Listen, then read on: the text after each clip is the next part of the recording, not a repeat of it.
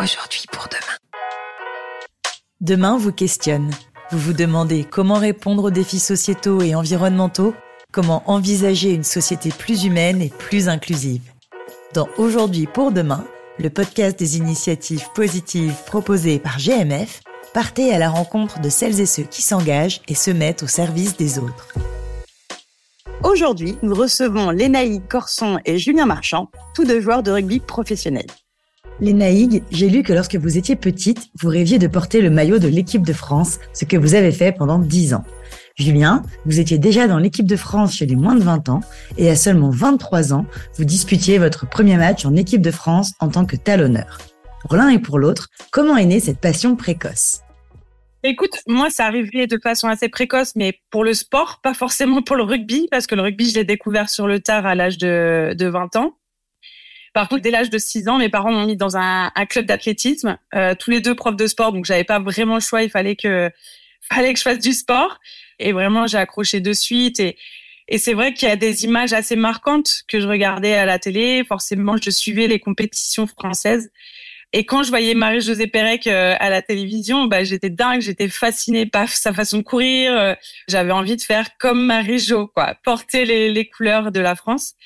Et finalement, euh, j'ai posé un, pied sur le terrain de rugby à, à l'université et en fait, je suis tombée euh, mais red dingue euh, amoureuse de, de, ce sport, on peut dire de l'amour.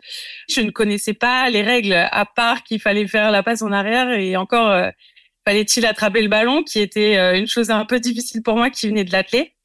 Mais en fait, ça me plaisait d'être tout le temps dans la découverte, d'être aussi dans un collectif. Le fait de se donner rendez-vous tous les lundis soirs sur un terrain universitaire à Rennes, et le but, c'était ouais, de se retrouver entre copines, entre filles qui commençaient le rugby. Et vous, Julien? Un petit peu comme Léna, j'avais déjà ce truc pour le sport. Ça a commencé par le foot pour ma part. J'avais le club de village de foot où on le pratiquait ben, jusqu'à, je crois que c'était 8 ans ou 9 ans. Et ensuite, il y a eu le premier entraînement de rugby pour tout simplement découvrir ce sport parce que j'avais quelques copains qui étaient partis là-bas.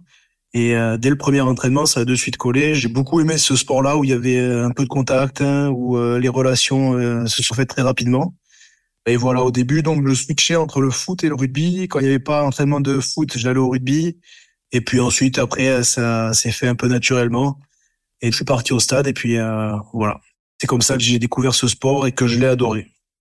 Qu'est-ce que ça fait aujourd'hui de porter le maillot des Bleus?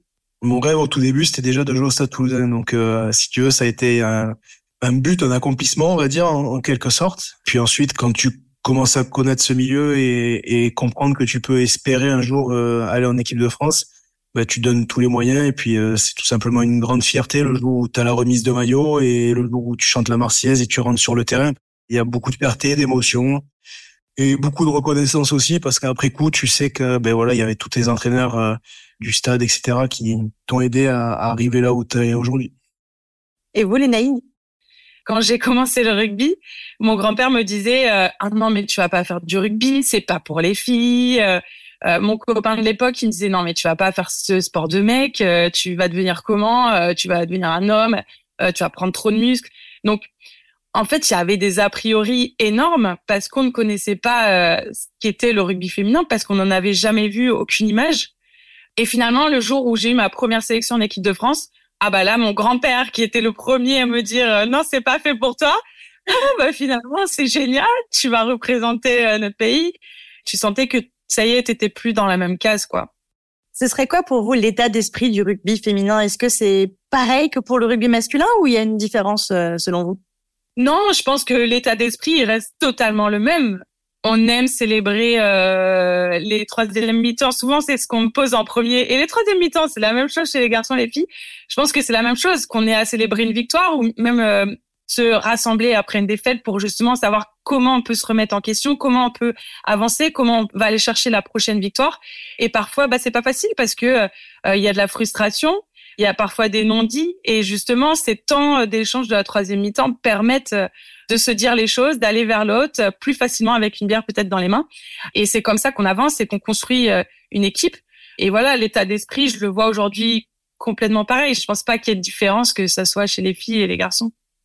Vous parliez tout à l'heure de votre grand-père ou de votre copain de l'époque qui avait des a priori par rapport au fait que vous vouliez faire du rugby. Est-ce que ça vous arrive encore aujourd'hui d'avoir des gens autour de vous qui ont des a priori ou est-ce que même vous pouvez subir des discriminations? Enfin, est-ce qu'il y a des choses qui sont encore difficiles aujourd'hui selon vous? Discrimination, peut-être que le mot est, est trop fort, mais c'est vrai pour moi, je définis la discrimination comme quelque chose qu'on ne traite pas de la même façon. Et aujourd'hui, je suis pas sûre que le rugby masculin et le rugby féminin en France est valorisé de la même façon et traité de la même façon. En équipe de France aujourd'hui, on, commence, ça y est, à avoir des bases très solides. On a un contrat déjà professionnel, mais il faut savoir que dans les clubs, les joueuses sont 100% amateurs. C'est-à-dire qu'elles ne gagnent pas d'argent pour jouer au rugby. Cependant, c'est trois, voire quatre entraînements par semaine, des week-ends où on part au coin de en France pour aller jouer des matchs, des séances de muscu. Enfin, c'est un engagement qui est total. Et aujourd'hui, pour euh, très peu de valorisation, que ça soit euh, en termes de rémunération, bien sûr, c'est le premier qui frappe aujourd'hui un joueur de, de, top 14 à, je crois que la moyenne est autour de 20 000 euros par mois, et c'est une moyenne. Moi, je suis partie vivre en Angleterre. Pourquoi? Parce que en Angleterre, c'est euh, le premier championnat professionnel au monde. C'est-à-dire qu'on a contractualisé les filles. Alors c'est des très petits salaires, hein, c'est pas des salaires très aisés, mais on a 12 personnes dans notre staff. On a 40, 45, voire 50 joueuses dans notre effectif, qui permet du coup à tout le monde de, bah, de progresser. Il y a une certaine émulation. On a des droits télé qui commencent à arriver. Donc, tu vois, moi, la discrimination, alors peut-être le mot est fort, mais pour moi, je le vois comme ça dans notre sport. Et vous, Julien, qu'est-ce que vous en pensez? Moi, tout simplement, je trouve vraiment que pour pouvoir les, voir les filles, puisque euh, il y a le rugby féminin aussi au Stade Toulousain, bien sûr, euh, nous, on est des privilégiés, on a un bon salaire, hein, on vit de notre passion, c'est royal. Quand on finit notre journée, nous, d'entraînement, donc on s'est entraîné le matin, l'après-midi, puisque voilà, on est professionnel. Euh, c'est vrai que moi, quand je pars, par exemple, mais que ce soit que je rentre chez moi ou que je aille en ville manger au restaurant et qu'il suffise que je passe devant le stade, je vois les filles sur le terrain euh, rocade du stade à 21h, 20h s'entraîner. Donc c'est vrai que elles ont vraiment du mérite pour travailler toute la journée et ensuite euh, aller s'entraîner. C'est pas facile. Des fois, il pleut. Euh, mais euh, il y a 4-5 ans, tu vois, le rugby féminin, on le voyait pas autant. Et aujourd'hui, c'est vrai que tu peux suivre, par exemple, pour le tournoi destination, mais ça reste que pour l'équipe de France. Je pense que voilà, si c'était un peu plus médiatisé, un peu plus diffusé, parce que voilà, c'est ça aussi qui fait rentrer des sous, c'est les droits télé, tout ça. Donc, bien sûr qu'il y aura du monde qui regardera, mais voilà, il faut que certains veuillent le diffuser et le fassent. Donc, j'espère pour elle que ce sera possible. Les vous parliez justement de médiatiser toutes les formes de rugby. Est-ce que vous allez suivre vous aussi le mondial de rugby fauteuil qui euh, se tiendra en parallèle de la Coupe du Monde de rugby 2023 Oui, bien sûr. Euh, je pense que on n'a pas tous la, chance de passer sur France Télé et d'avoir un sport très médiatisé. Moi, je suis bien placée pour en parler parce que les, premiers temps, nos, nos matchs en équipe de France n'étaient pas diffusés. Nous, à chaque fois qu'on avait un tweet euh, d'un joueur international, on était comme des dingues parce qu'on pensait qu'on n'avait pas vraiment de valeur ou qu'on n'avait pas vraiment de reconnaissance. Et en fait, on l'avait énormément du monde du rugby. Et aujourd'hui, bah, je sais l'importance euh, que d'envoyer un petit message d'encouragement avant une compétition. Bien évidemment que je serai euh, leur soutien. J'ai vu dernièrement et je les ai félicités sur les réseaux pour leur titre de champion d'Europe, doublement titré. On sent qu'il y a une vraie détermination chez ces para-athlètes et vraiment, bah voilà, c'est la Coupe du Monde aussi de, de, rugby 2023. Ça sera évidemment les joueurs euh, masculins qui seront mis à l'honneur pendant la compétition, mais ça sera aussi la fête de tous les rugby et notamment bah, célébrer toute la diversité, euh, que ça soit le rugby féminin, que ça soit euh, le rugby fauteuil. Julien, vous êtes l'un des capitaines du Stade toulousain et vous faites partie de la caste des premières lignes. Dans l'état d'esprit, dans les valeurs, qu'est-ce que ça veut dire exactement? Souvent on est stigmatisé parce qu'on est à part. Je sais juste qu'on travaille euh, différemment euh, du reste du groupe de temps en temps, puisque euh, on a tout le truc pour les cervicales, pour le haut du corps, tu sais, par rapport au mêlées, puisque on est directement impacté par ça et c'est nous qui sommes justement, comme tu le dis, en première ligne. Et après, oui, c'est vrai qu'on a par exemple un groupe WhatsApp première ligne où on fait des repas que de première ligne. C'est peut-être ça, voilà, qui fait qu'on est plutôt à part. Julien, Naïg, vous avez tous les deux euh, une expérience solide en équipe de France et en compétition internationale aussi. Comment est-ce qu'on trouve sa place dans un collectif et dans une équipe? Ça passe euh, par ce que tu montres sur le terrain et ça montre aussi un peu la personne que tu es parce que le, terrain, il reflète souvent euh, la personne que tu es dans la vie. Donc, tu vois, par exemple, le fait de rien lâcher ou de savoir que la personne peut compter sur toi, etc. Souvent, ça t'aide pour l'intégration. En tout cas, moi, c'est comme ça que je l'ai vécu quand j'étais jeune, où c'était d'abord sur le terrain et puis ensuite, tu te fais des, des amis en dehors. Mais je trouve que c'est un peu comme ça que c'est passé. Et vous, les naïcs, c'est un peu pareil? Ouais, exactement. Je pense que c'est être soi-même aussi. Je trouve que ce qui est beau au rugby, c'est qu'on laisse la liberté de s'exprimer comme on souhaite le faire. C'est vrai que moi, je suis arrivée, je connaissais pas vraiment ce qu'était le rugby, mais j'ai apporté ma singularité, le fait d'avoir été athlète de haut niveau, de courir vite. Et finalement, chacun apporte vraiment sa pierre à l'édifice et c'est ça qui est beau justement au rugby. C'est que chacun apporte aussi sa différence, malgré que voilà, il faut quand même rentrer dans un cadre collectif. Qu'est-ce qui a été le plus difficile justement pour accéder au plus haut niveau? Le fait d'avoir été sélectionné en équipe de France, après avoir joué un an et demi euh, au rugby. C'était génial, hein. c'est quelque chose de fabuleux de représenter euh, son pays, comme on l'a dit. Mais finalement, peut-être que c'était trop tôt et que je n'avais pas encore cette légitimité. J'avais vraiment l'impression d'avoir le syndrome de l'imposteur, en fait. Est-ce que j'ai droit d'être ici? Est-ce que euh, je mérite d'être ici? Et clairement, je l'ai ressenti dans le comportement de mes coéquipières. Et parfois, elles ont été très dures, chose qui est complètement différent aujourd'hui parce que clairement, aujourd'hui, on nous parle voilà de comment on doit intégrer les nouvelles dans un groupe. Il y a eu euh, juste avant la Coupe du Monde de 2022 plus d'une quinzaine de nouvelles joueuses qui sont arrivées dans le groupe. Et là, on a fait en sorte de, bah voilà, que les jeunes se sentent euh, à l'aise, intégrés, malgré qu'il fallait quand même prouver aussi sur le terrain et qu'on en attendait beaucoup d'elles. Mais euh, il y a eu énormément de bienveillance et d'écoute par rapport euh, à ce que moi j'ai pu vivre euh, quand je suis arrivée en équipe de France. Et vous, Julien? Moi, c'est quand je suis arrivé au stade en 2014, c'était et il y avait encore beaucoup beaucoup d'anciens. Tu es le jeune nouveau qui arrive. Il n'y a pas forcément les trucs de bizutage, mais en tout cas, tu restes à ta place, tu parles quand on te le dit presque. Bon après c'était pas non plus démesuré, hein. t'as eu le droit de parler, t'as eu le droit de t'exprimer, d'évoluer comme bon te semble, mais ça t'aide aussi pour tout le long de ta carrière, que ce soit aussi en dehors du terrain, tu vois.